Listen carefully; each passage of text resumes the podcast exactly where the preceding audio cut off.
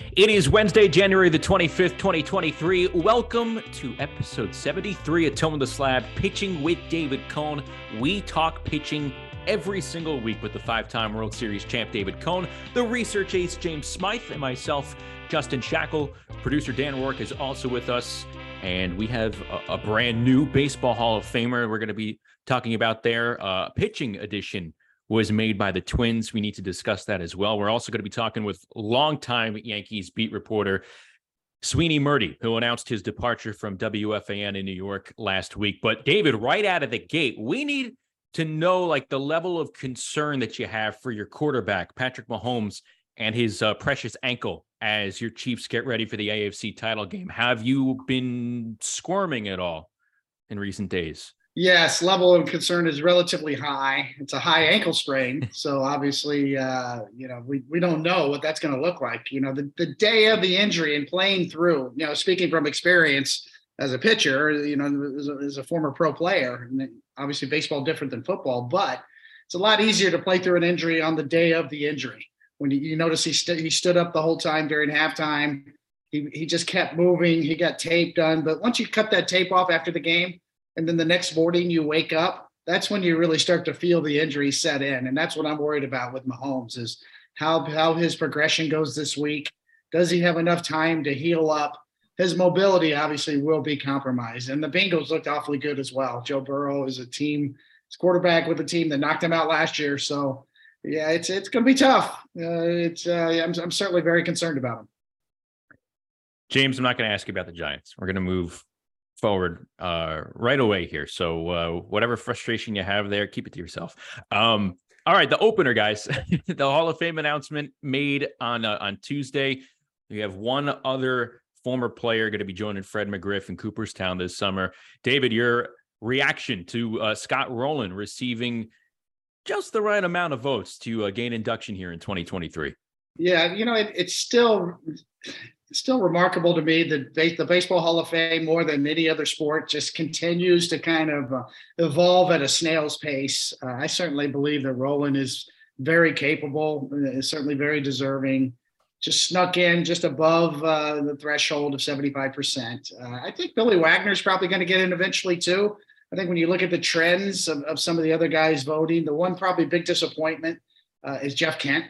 Jeff Kent, you know, is, is a guy that probably deserves a little more consideration than he got based on his power numbers at second base. But it's still it's, it's still remarkable to me that it, it almost breaks demographically and in terms of age as far as the writers and the voters. The one the, the writers who have the votes, you know, the older generation, the 50 plus year old still remain steadfast and, and make that bar very high. And the younger generation of voters continue to push upward and kind of uh look, I think probably use more advanced metrics to, to, to evaluate players, to assess judgments. And uh, slowly but surely, we're, we're seeing this kind of creep up and turn over, and players get second looks. But it, it's a snail's pace. It really is. I still believe overall that the Baseball Hall, Hall of Fame is underrepresented by some of the best players that have ever played.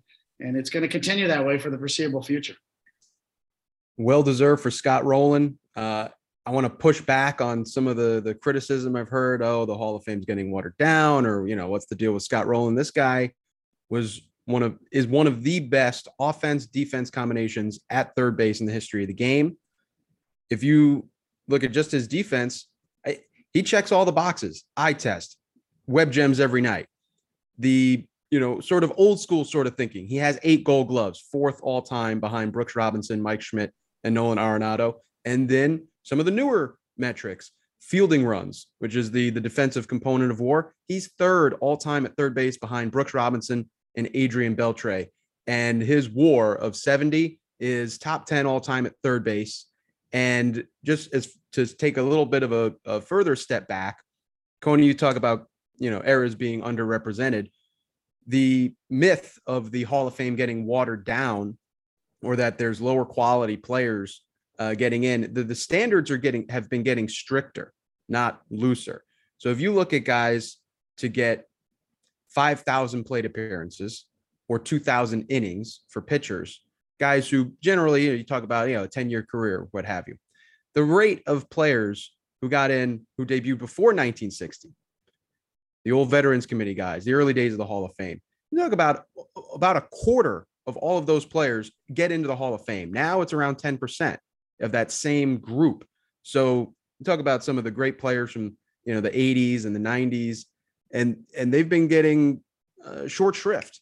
And you know maybe that starts to balance out over time. Uh, Coney brought up uh, Jeff Kent, who was definitely a victim of a bit of a ballot crunch over the last 10 years. Um, the, the crowded ballots we've had you look at 2013 for one example, which was a shutout, but you had 10 Hall of Famers on there, plus Bonds and Clemens and Schilling, guys who didn't get in. Kent had a nice jump though this year. It's his last, it was his last year on the ballot. He jumped from 33% to 47. So I think he's going to be well positioned for a veterans committee, similar to Fred McGriff this past year, uh, who had a good jump in his in his final year. But uh, Scott Rolen just getting over the line. It's too bad that Todd Helton just missed, but he was 11 votes short. He should get in next year. Billy Wagner jumping from 51% to 68. He's well positioned for next year. Uh, good jumps for Andruw Jones and Gary Sheffield. And uh, we'll see how they do next year. Uh, but they'll be joined by three newcomers who will be making noise. Uh, Adrian Beltre, who I think we could agree is a first ballot guy uh, Joe Mauer, one of the best catchers of all time, and Chase Utley, an underrated player who uh, will probably be getting some love come uh, Hall of Fame season next year. I think like Chase Utley is going to be like the epitome of the state of the voting that we're in right now, the era that that and, and just the middle of the road uh, situation I guess we find ourselves in, like David was talking about, you have two different factions of, of voting groups, and I think Chase Utley is going to demonstrate where exactly we're at with that. But yeah, like Jeff Kent, I think in four years it's going to take like the Veterans Committee all of ten minutes to be like, okay, yeah, slam dunk choice, and then it's like. Uh, this guy like wasted 10 years on the ballot. Again he's going to be in the same situation as uh, as fred mcgriff was here. But yeah i'm i'm like the biggest takeaway for me in all this is like hearing the genuine disappointment from people that that someone was elected to the baseball hall of fame. It's just weird to me. Um the the, the whole thing is such a, a twisted system right now where we're at with the the voting criteria it, it has like all of my feelings going in in every direction so like i'm i'm indifferent on a lot of this but I just think I've I've become more focused on like the performance based merits. Um, I, I've had like a lot of discussion fatigue around this because it's just all over the map. But yeah, overall, like immediately after the announcement was made, seeing like the genuine, again, disappointment and the criticism of someone being elected to something is remarkable to me. And you talk about being underrepresented. Again, he's only the 18th third baseman that's going to be in Cooperstown. James rattled off a list of reasons in terms of stats why he should be in the Hall of Fame. I think Scott Rolen is a Hall of Famer. Um, you know, on the surface, like you mentioned, top 10 in war among third basemen, had the fourth highest amount of gold glove wins a- as a third baseman. He's a guy that grew up in the era that uh, you know, kind of shaped my baseball adolescence. Yeah, I thought of Scott Rolen as at the at a time and a good chunk of years as the best third baseman in the game. That's enough for me there. But I mean, where are we at with having like disappointment? Obviously, you have a place to voice that disappointment. That's a whole nother matter. But like a, a guy just achieved baseball immortality, whether or not you want to have the debate whether it's right or wrong, like you're, you're finding a way to trash that person for gaining entry into Cooperstown. Come on. Shouldn't Agreed. Be. Well said. Well said on both your parts. I could not yeah. agree more. I echo exactly both of your sentiments there. And know, the game's been around over 100 years. So you're the top 10 of all time in your position. I mean, it's, it's it shouldn't be that hard. This, this isn't uh, this isn't algebra. This, yeah. this is uh, you know this is this is pretty easy. You know, this guy's a top 10 third baseman, obviously deserving are looking ahead to uh, the 2023 season and a trade that went down late last week. Twins and Marlins making a trade. Pablo Lopez was, I guess, the pitcher, the starting pitcher that had most uh, been involved in trade discussions this offseason. He's finally dealt. He's traded to Minnesota, and they get him for for Luis Arraez. And there are prospects heading back to Minnesota. But let's just focus on Pablo Lopez here. Again, pitching podcast. Uh, how how would you guys characterize the starting rotation in Minnesota after this deal? Well, Better? Yeah, go ahead, James. go ahead. Lead, lead us No, off. No, that's it. Just uh, they improved. I love the idea of this trade, a challenge trade. Two, you know, established big leaguers getting traded for each other. One team needs a bat, one team needs an arm. It's fun to see these come together. You know, it is. It's a good matchup. You know, the buzzword among a lot of GMs now is contact, right? We need more contact in our lineup. That's one of the reasons why the Yankees traded for for Benintendi last year to play left field. we need a contact hitter. We've heard Hal Steinbrenner talk about that in reference to we need more contact in our lineup. Obviously, Luis Arraez is maybe one of the best contact hitters in the game. Uh, he puts his bat on the ball as well as anybody. But when you talk about matchup of needs, Miami had a surplus of pitchers. They dealt within their surplus. Pablo Lopez is great. He's going to fit right in with Sonny Gray and Joe Ryan, who and, and who knows what happens on the back end of the Minnesota rotation can Kenta Maeda come back and be anything close to what he was when he was fully healthy? Uh, it, it, it, does. It seems to be a really good old fashioned match uh, where, where, where, needs were matched up. That's the ideal trade. If, if I were a general manager or an owner of a Major League Baseball team, that's the kind of trade you love. You know, I, even though people secretly might wish to, to get over on somebody and make make the steal of a trade, I think uh, ideally what you want is develop good relationships.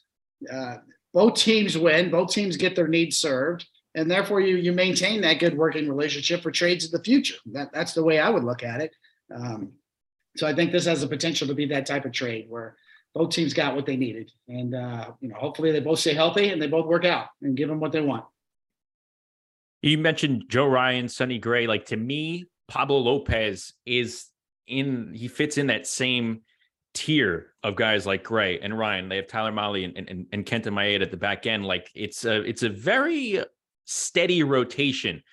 But I think in order for the Twins to get to where they want to be, more than one of those guys needs to exceed expectations in, in 2023. Like I felt all along the Twins needed to bring in an ace or or a starting pitcher that was like a tier above of some of the names that we we talked about that are in the rotation just to get them past Cleveland in that division and again, Lopez was the guy that was on the trading block that we heard about the most. So maybe that pitcher that's like a tier above isn't out there to acquire via trade, but this this move like does it make them better? Yeah, I guess makes them better, but marginally.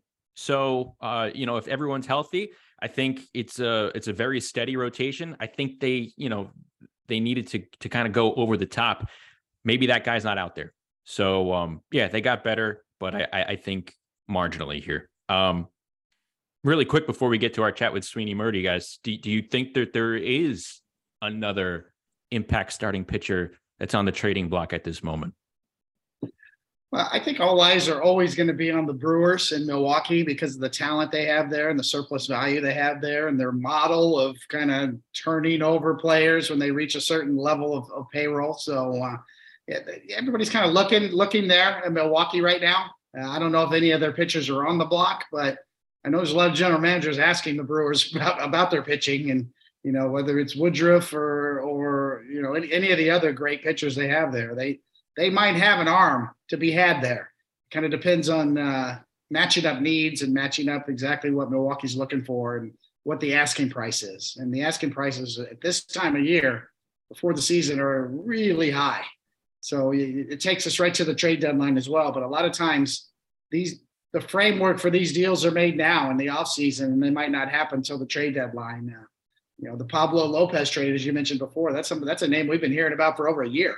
Mm-hmm. And so the groundwork for a lot of organizations was laid till finally the, the needs were matched up and the trigger was pulled.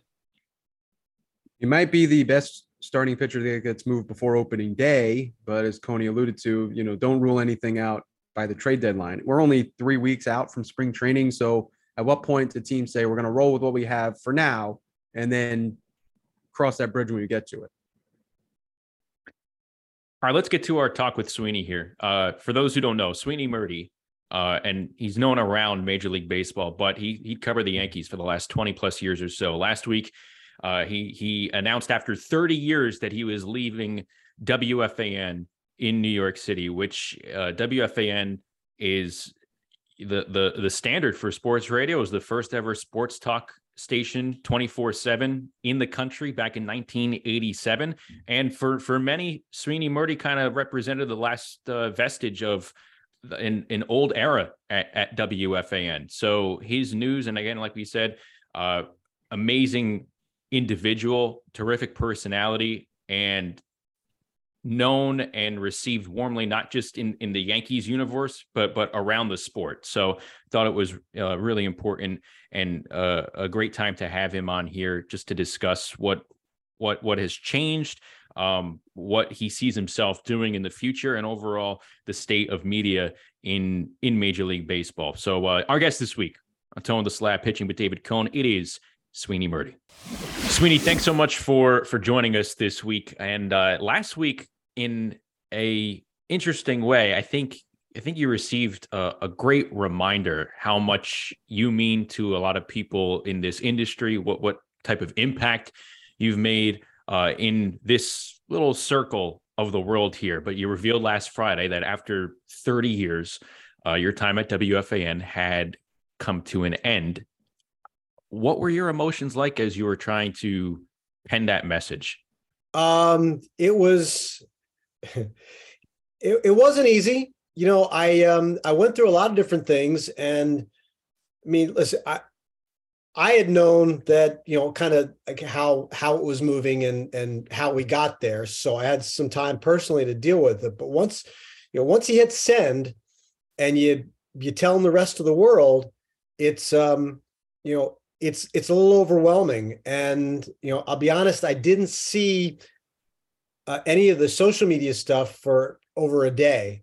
I kind of stayed away from it. I um you know i i was listen i was really blessed. I had people texting me and i was I, I it took me so much time to return all the personal messages to me from like friends and family and colleagues that I didn't get to all the social media stuff until a day later. It was, and you know I had an event on Friday um, so that took me uh, uh, out of out of the loop a little bit too, and it was it was a little overwhelming, you know. And you just kind of do what you do, and like I think we all feel it and are probably in our everyday jobs. And I kind of related it to athletes that David can relate to as well, in that you you kind of you get through the day and say, "Wow, I tricked him today," you know, and and then you wake up and say, "Boy, I got to trick him all over again today." And and it's about survival, right? And before you know it, you've you've won almost 200 games or you've worked almost 30 years and you've you just, you know, all of a sudden you're like, "Wow, how did I get here?"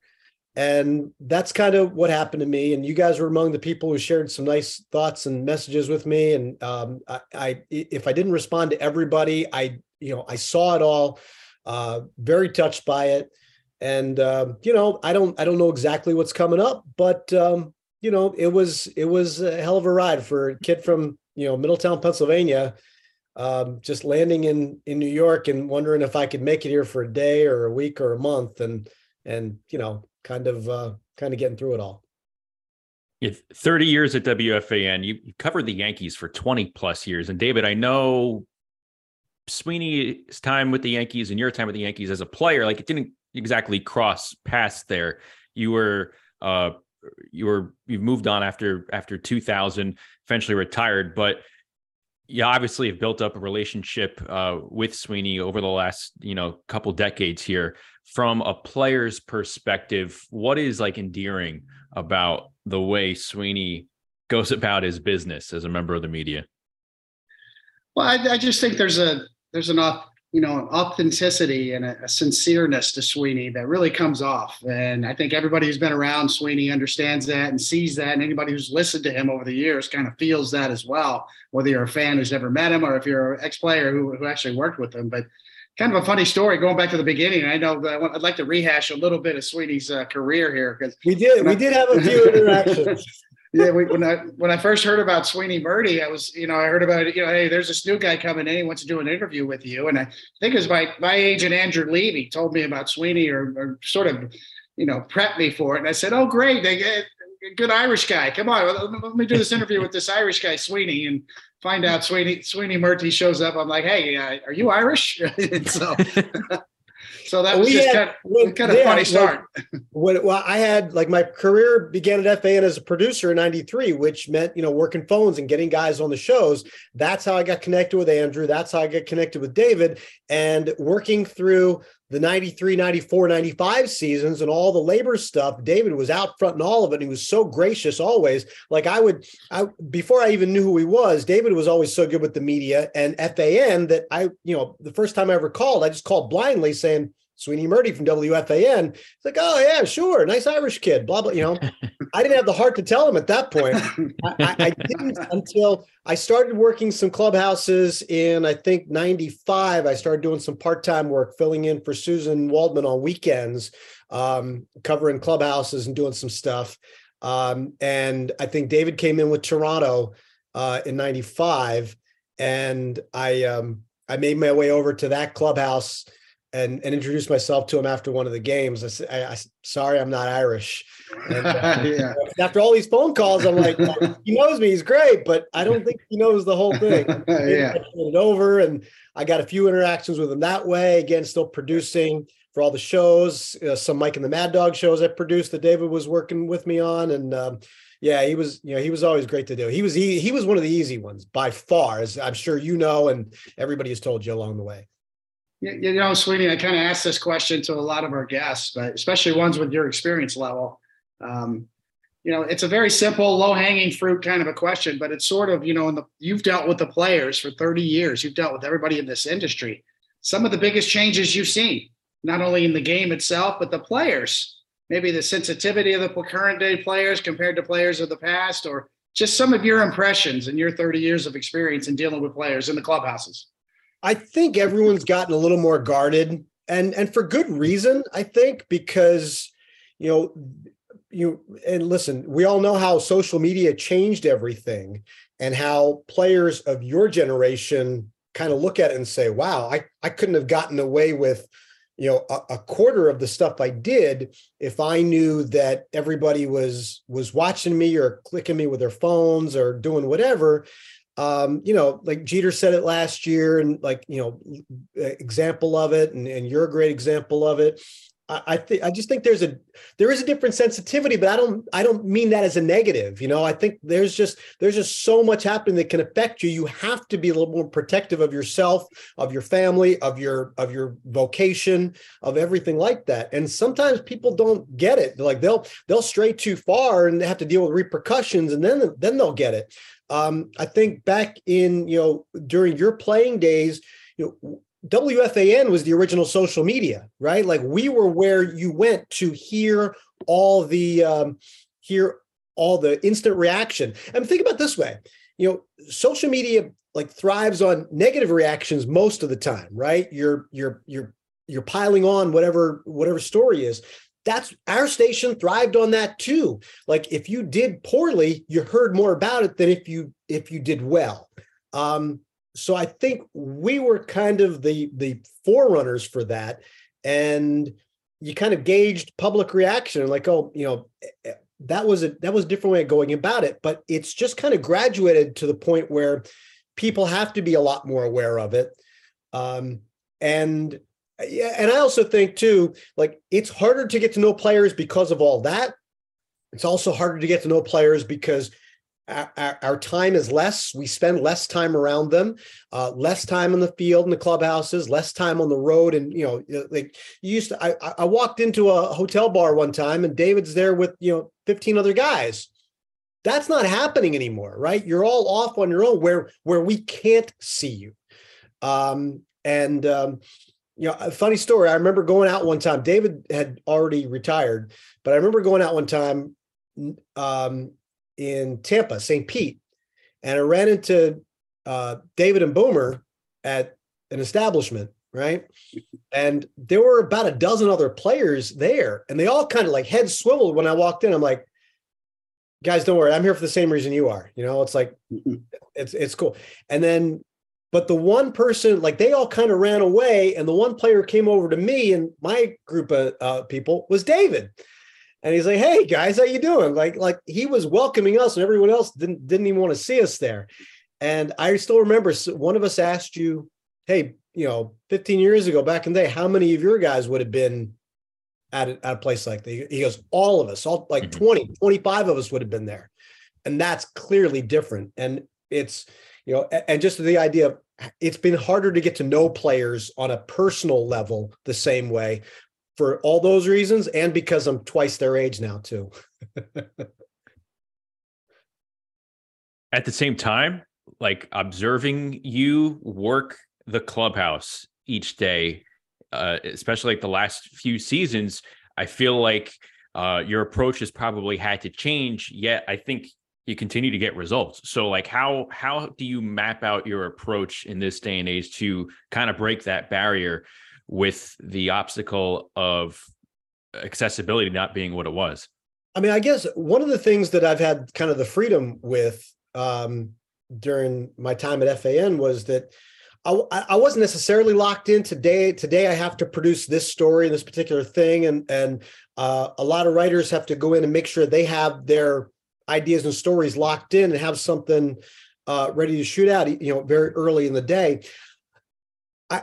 I, I felt like I could be a little bit more reactionary or kind of just you know seek out what I wanted to seek out and kind of bank stuff to to use at, at the various times I'm on the air. Um, so I I always just felt like I wanted to walk around the room and just let everybody see me that I was there. And even if it's not for a specific, hey, I need to talk to you about this, just share, just talk to them and find different ways of connecting to them and talking to them. And it's not something that's easy to do and i don't think it's something you can you can really generate too quickly. I think that's that's hard to do sometimes when new players arrive because we all want to get our face in front of them and try to get to know them and try to get to know them on a personal level and try to figure out what our in is especially with a new star player. And i guess i've always i always kind of had like a long game in mind like my first year on on the beat was 2001 i was walking into a a room that had superstars and you know three-time defending world series champions. I mean these are these are the poster boys and the cover boys of everything related to baseball. I wasn't going to go in there and just become you know derek jeter's best friend and bernie williams best friend and paul o'neill's best friend. Like i i needed to i i needed to kind of play that out. So i guess I, I don't know. I, I didn't consciously do this, but I guess the way it played out was I I just wanted to go do my job every day. And by doing my job every day, I could I just showed up, right? And the the more you see me, the more you get to know me. And you know, it just became, oh, he's back today. Oh, he's here today. Oh, I guess this guy's not going away. Maybe I'll talk, you know, get to know him. And I, I just kind of the more it went on, the more I guess I realized in hindsight that I showed people how I wanted to do my job just by doing it every day and by being there every day. And whether it's just small talk uh, about something that, you know, you know, you walked in, you're wearing a certain kind of shirt, or you, you know, you have a, there's a certain movie, TV show, music, whatever, or something about last night's game that was kind of funny or kind of cool. Like the more you, the, the more you kind of just played it out over a long period of time, I just felt like that's, you know that's how i just went about it. And um, it didn't need to be confrontational. It didn't need to be um, anything that was um, negative all the time or controversial. It, it was just we're in the same space you are. And we're in the same space you are every day.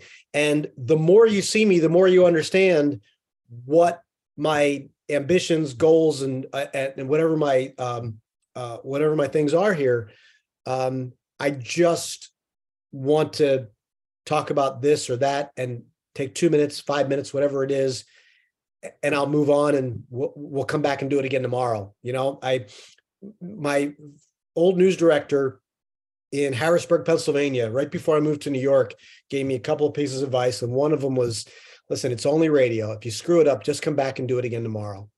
and I, I've never forgotten it. And I kind of just feel like, that's how I had to go about my day.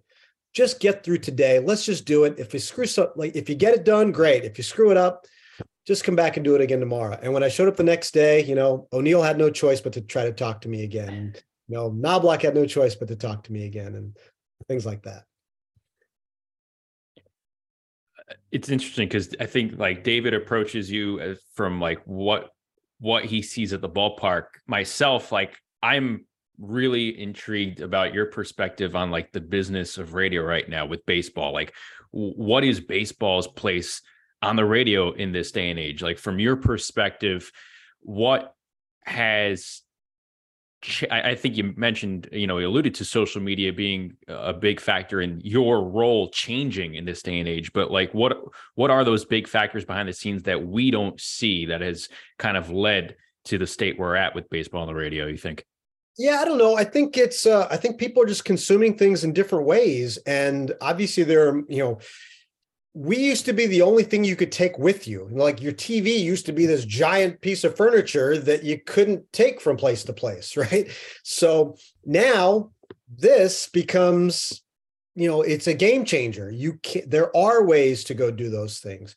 But we're still, you know, I think we're still so we're still the thing that you can focus your attention on doing other things and still have us on and we're the the background soundtrack. Um, there's a lot of things different about the business for sure, but you know we haven't gone away. I just think I, I just think radio has had a hard time trying to figure out how to take all these next steps forward because things change so quickly and technology change so quickly and people's habits. But you know, you still can't watch TV while you're driving you know, and you still, you know, I guess you can download some shows on Netflix, but when you're commuting or when you're doing other things, it's still hard to keep your eyes focused on something. Your ears are open while you're doing other things. And it's still what makes radio great. And, uh, you know, I, I said this the other day somebody. One of the greatest compliments I, I ever received from somebody was that when you hear fans tell me, I was I was in my car when you were talking to Mike and the Mad Dog or whoever, and I got to where I was going. I pulled up into my driveway, but I didn't get out of my car. I had to keep listening to the end of that. And I had to, or, or I pulled into the garage and like I stayed in my car for 10 minutes until you were done. Like, like they wanted to hear the rest of that. That means we were making good radio. That means we were providing, you know, Justin, what you're talking about is like we're making, we're trying to make that connection with a listener that's what they were illustrating to me that we you know whatever show we were doing whatever we were doing made that connection because they couldn't go on with the rest of their life. They had to sit in the car you know by choice and and listen to the rest of that. And it was one of the it's one of the most wonderful compliments i've ever heard from people. Baseball and the radio that's the best combination compared to any other sport right? And there there's the nostalgia element of that's how it, the game was first transmitted but also it's the companion with you all summer long. And you've mentioned how you're able to take it with you. You're in the car, you're at the beach, you're running errands, or you're you're in the garage or whatever. And baseball on the radio is such a big part of what connects people to the game. Yeah, and I think James, like a, a real good example of that is John and Suzyn, because if you listen to a game, it's it's just a conversation, you know, and I think you know the TV element is obviously like everything is visual, right? Um, and you want to see it, but it's based off of a lot of things of let's look at this, let's look at that, let's look at this. In on the radio, it's just two people talking to you and telling you what's happening. And as the act and baseball is perfect for it, you know, as the action has you know highs and lows and lulls, you just ha- you just talk. And sometimes it's sometimes it's like intricate stuff about the game and sometimes it's just stuff you're sitting around and maybe wondering because at the dinner table or wherever wherever you are.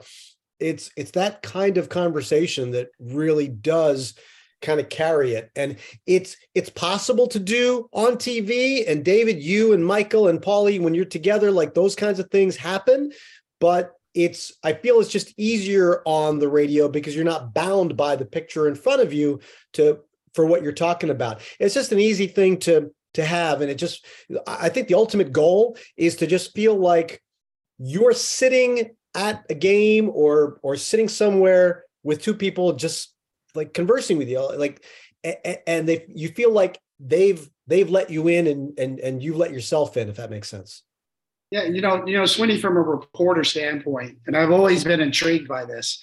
you kind of you kind of found that balance between taking the long view and understanding that you're going to be there day in and day out and develop these relationships and the trust with the players and front office staff, Brian Cash and people you cover. But at the same time, pushing back too when you had to, when you needed to, second guessing Brian Cashman or Aaron Boone in a post game uh, press conference. Um, how do you know for younger reporters out there get just getting started? How do you how do you did you strike that balance? How do you find that that sort of middle ground?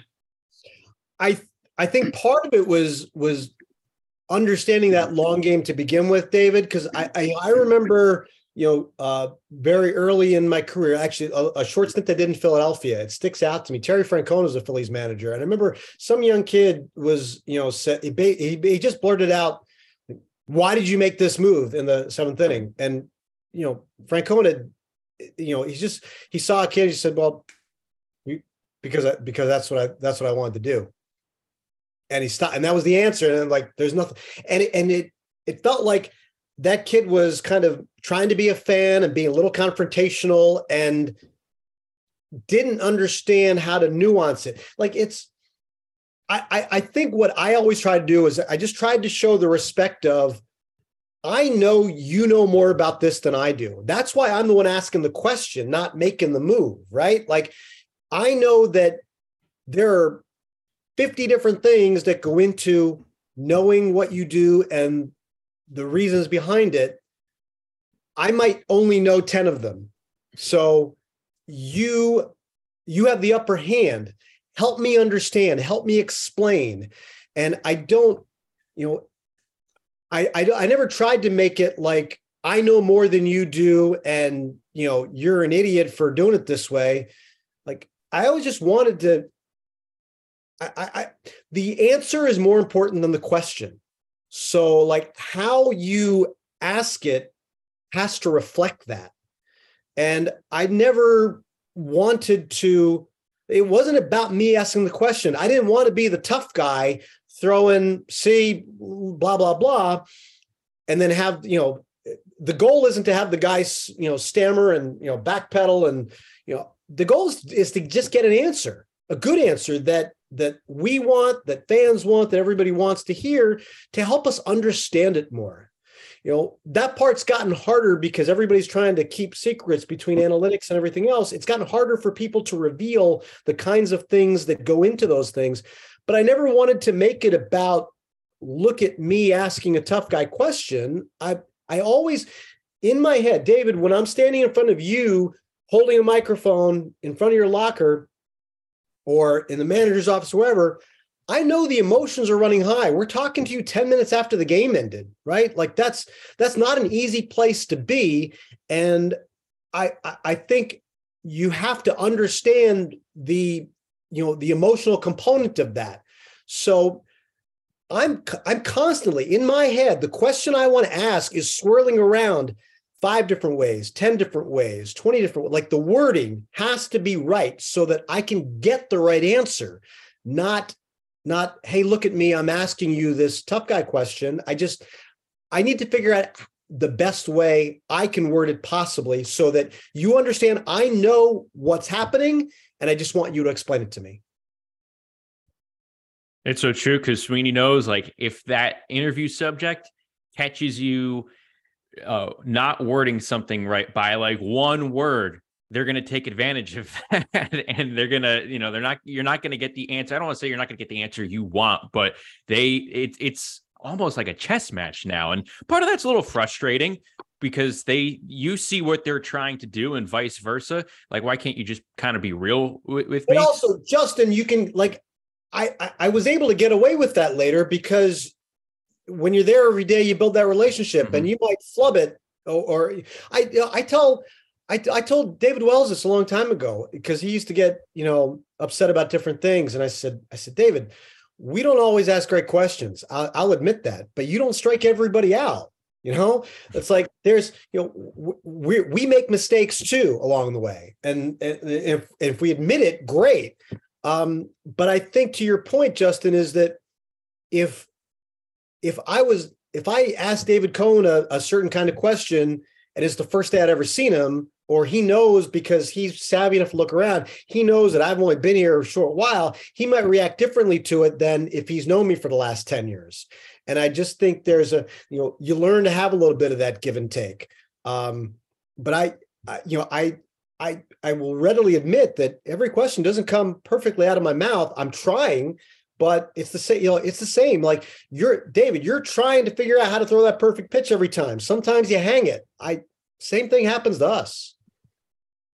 You're just to trying to keep that- establish how that you're being fair and that you want to express that, hey, I'm not a bomb thrower. I'm not trying to make you look bad.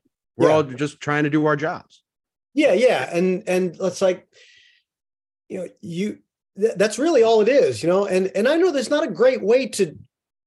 You have to be a little delicate sometimes when, like I said, the emotions of a guy gives up a game-winning hit or makes a bad error or he just has a bad game and it's an important spot. You know, we're not trying to hang him out there. We're just, you know, we are just trying to do our jobs. And unfortunately, there is a time limit on this it's 10 minutes after the game and this is when we have to do it and you don't have you don't have the opportunity to completely cool off go home go to sleep sleep on it but what i do find is that after that initial stuff sometimes a lot what i really like to do because this is an everyday job i do like to go up to people the next day and be able to to talk to them about something maybe smaller that wasn't part of the bigger story or just you know let that person have a little bit more of a you know let them sleep it off and figure out how how it played out for them emotionally because they're probably going to react to it a lot differently the next day. And if there's some play in the game that i want to ask them about or a pitcher sequence or just being able to you know I- and, just a weird example that pops into my head like uh, like i remember talking to adam ottavino one time when he was having trouble with just like he was going through a little spate where he was walking guys.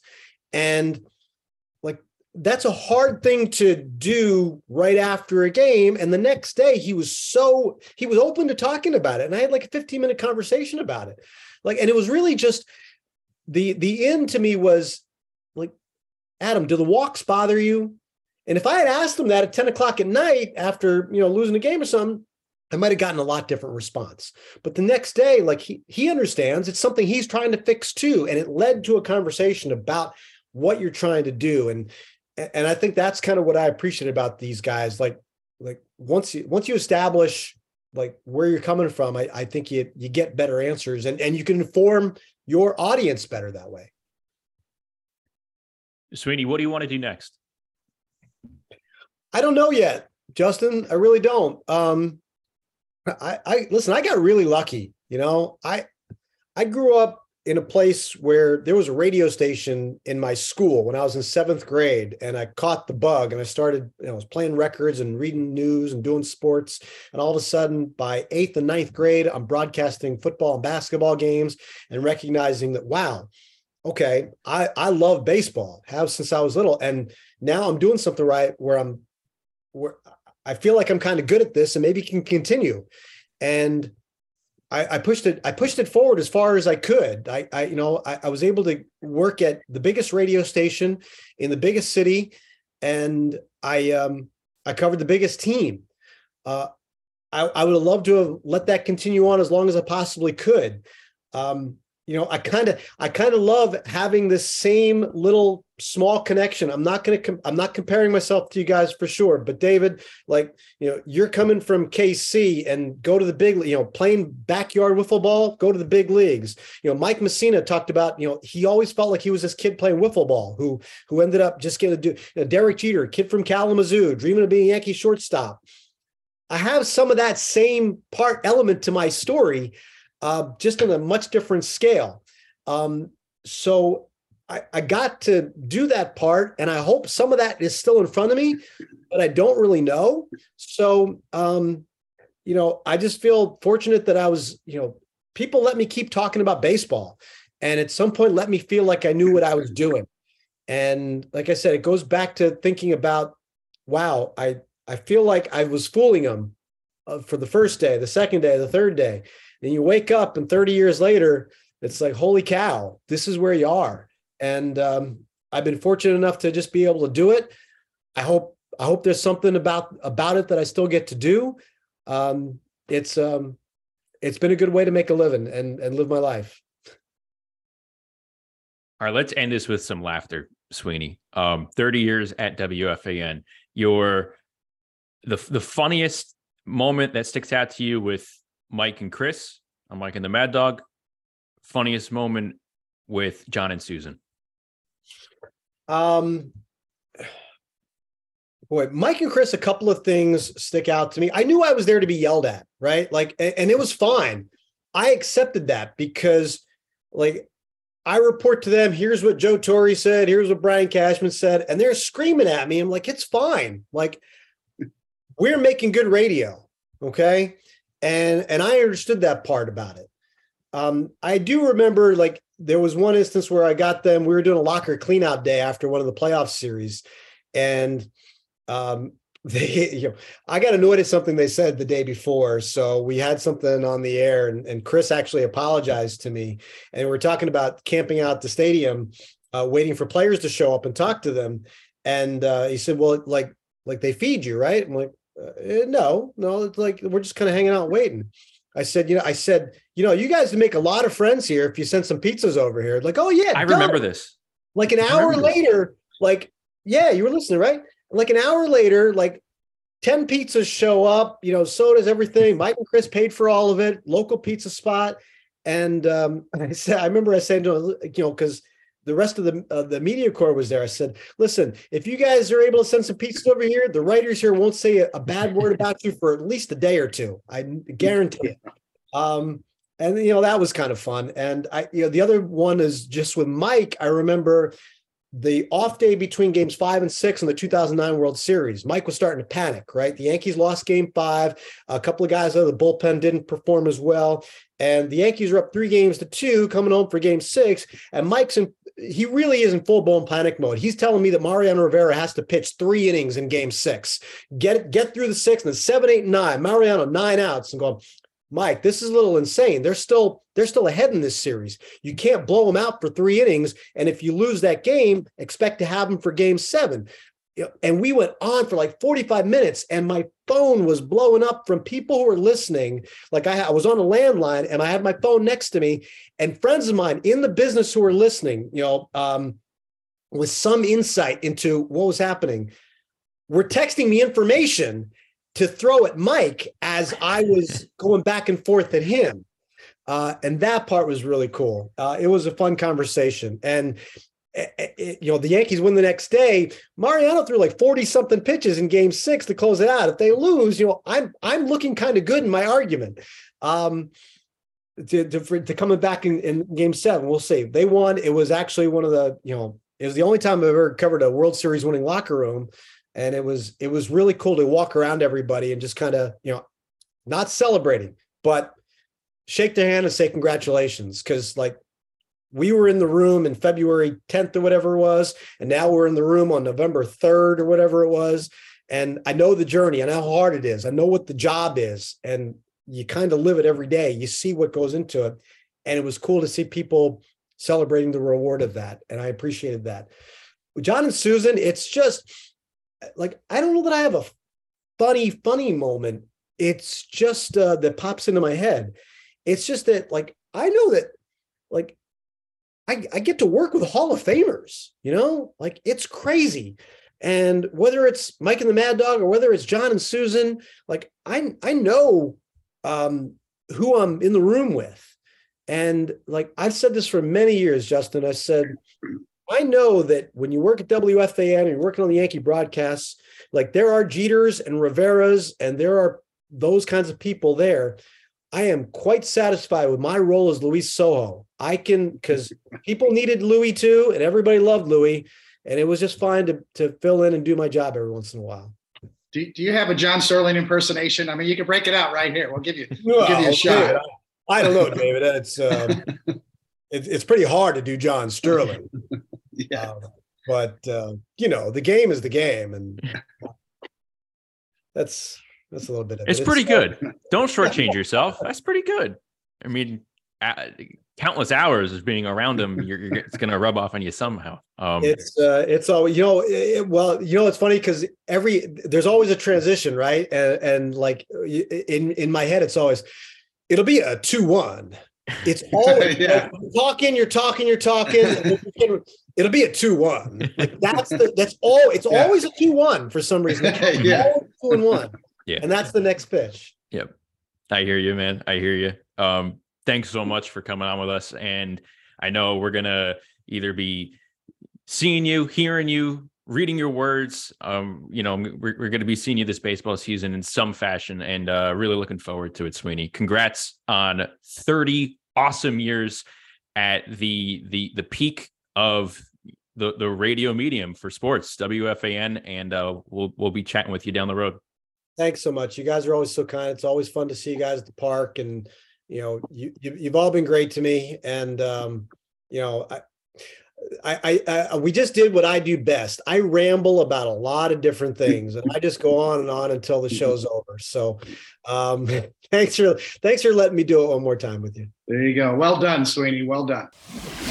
no sweeny tried to i guess explain like what could be next for him i think i, I don't know how many people realize like how good of a writer a guy like sweeny is because he did write a lot and i don't know if people realize that in order to excel on the radio and on television the biggest skill that you need is writing. Like if you can't write you're not going to do well in those two areas. So um it's it's impressive because i really believe he can he can do uh, a lot in just journalism period. And you probably can't and uh, this is you know not a knock on people who are older than i but like when you come from a certain era before this wave of technology swarmed over us a lot of people haven't adapted. Sweeny's adapted. Like he is as versatile as it comes in today's day and age. So i'm i'm really looking forward to seeing what he does next because he has a, a great 30 year run. Look, if you're spending 30 years in one place, you're obviously doing something right and doing it really well.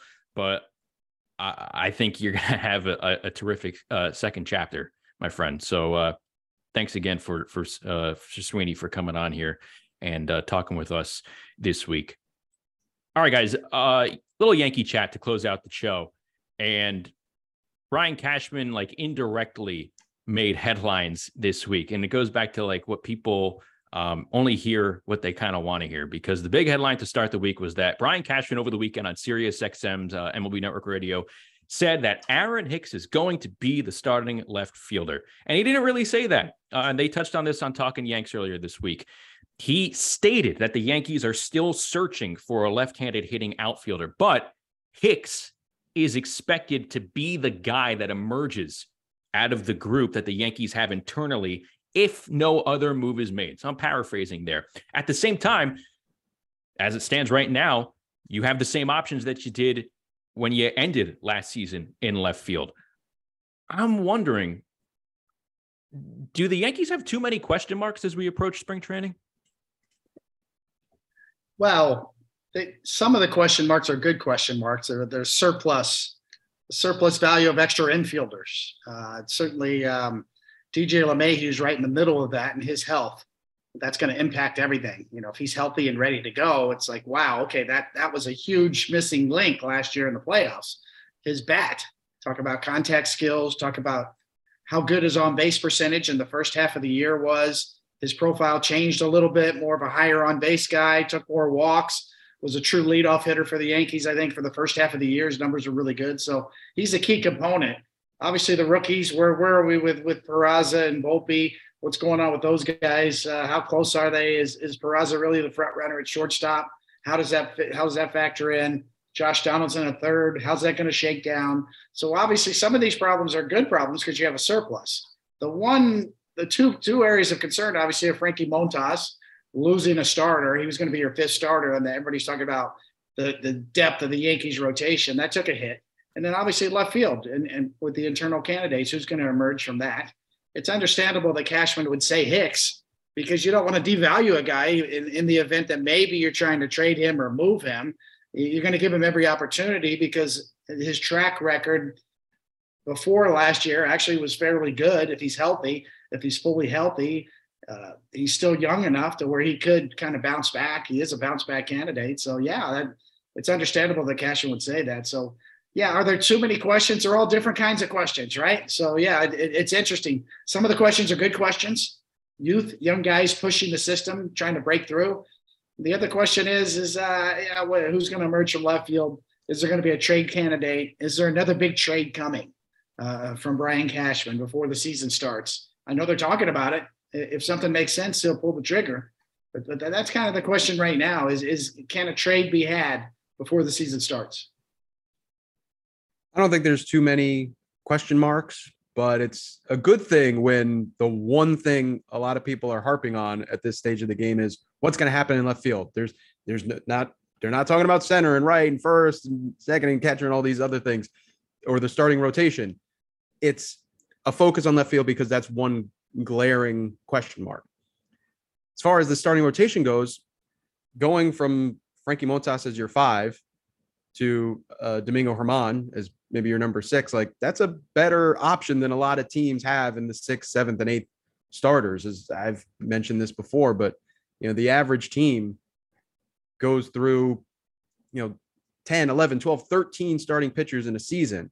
And last year, around Major League Baseball, the average team had 38 starts out of pitchers who were not in their top five in starts that season. So you're getting almost an entire rotation's worth of starts out of a spot that is going to be a revolving door. So that's something that I think is going to affect the Yankees a lot less than it would for other teams. As far as left field goes, people jump on, you know, whatever Cashman was saying. And like you said, Shaq, like people hearing what they want to hear. What do you expect the general manager of the team to say about players who are on the team? So remember back in the day when Bubba Crosby was going to be the opening day center fielder for the Yankees, and then he wasn't because they got Johnny Damon. So uh, as until they make a move, the team is what the team is. So yeah, they could be looking for other options, but until then, they have Aaron Hicks and Oswaldo Cabrera in left field. Yeah, there is one player in my memory that I can think where he was on the Yankees roster and Brian Cashman was talking about him as if he was not on the roster. And that's Sonny Gray from a couple of years ago. And that was a, a little astonishing. Kind of made you scratch your head. Like, why is he talking like that about a pitcher who is on his roster yet? He's saying, you know, it, it wouldn't work here to, to that extent. Yeah. If you have guys on your roster who you're trying to trade, you're not going to talk down about them. So, um, to, to your point though, like I think there are levels of question marks here. I think the biggest question marks, James, are the positions that you kind of didn't list list uh, when you were going around the diamond. Like left field's obviously there. I think third base and shortstop are question marks. And any way you slice it, that's a 30-year lineup. Um, I know I, I do think the offseason puzzle is yet to be complete. We still have time. And by offseason, I mean up until opening day. So we'll see what happens. But yeah, as it stands right now, three question marks for a third of your lineup. They could shake out whatever they are. But as you know, if I'm asking the question today, uh, yeah, those are one too many for me. So uh, we'll, we'll we'll see what happens here in, in, the upcoming weeks. But right now, yeah, you have three big question marks that have uh, not been addressed. Shortstop, probably to a little less extent because of the options that David mentioned. But third base, left field, uh, right now unchanged from when you uh, closed out the 2022 season. And that's a little head scratching. Valid, valid points all the way around. I still say DJ LeMahieu's the key. If he's healthy and you he counted on, that that changes the whole equation. You know, in terms of uh, third base, second base, potential trades. You know how how this whole infield thing shakes down, and then also you need you need some insurance if you're going to go with a rookie shortstop you need some insurance. You need some backup because you're not sure, you know, how that's going to pan out. Even though we saw a little bit of Oswald Peraza last year and in September, and he looked good. His AAA numbers were pretty solid, but nonetheless, you, you're not real sure what what he's going to look like, uh, you know, as an everyday shortstop in the big leagues, even whether whether he gets it or not. I think he's probably the front runner going into spring training. He's going to get a lot of reps there, but you know, it remains to be seen unless Anthony Volpe just shows up and is, is, a world beater in spring training. I think that's probably a little more of a long shot for him to get the opening day shortstop job, but he's going to get looks. So you got a couple of really primetime rookies that are going to get a shot, but at the same time, you need an insurance policy to back them up in case they're not quite ready. Opportunities will be had uh, in spring training, less than a month away here for the New York Yankees. Uh, that's going to do it for this episode, everybody. Big thanks goes out to Sweeny Murti for joining us. Please subscribe to our YouTube channel so you do not miss a thing of what we are streaming each and every week.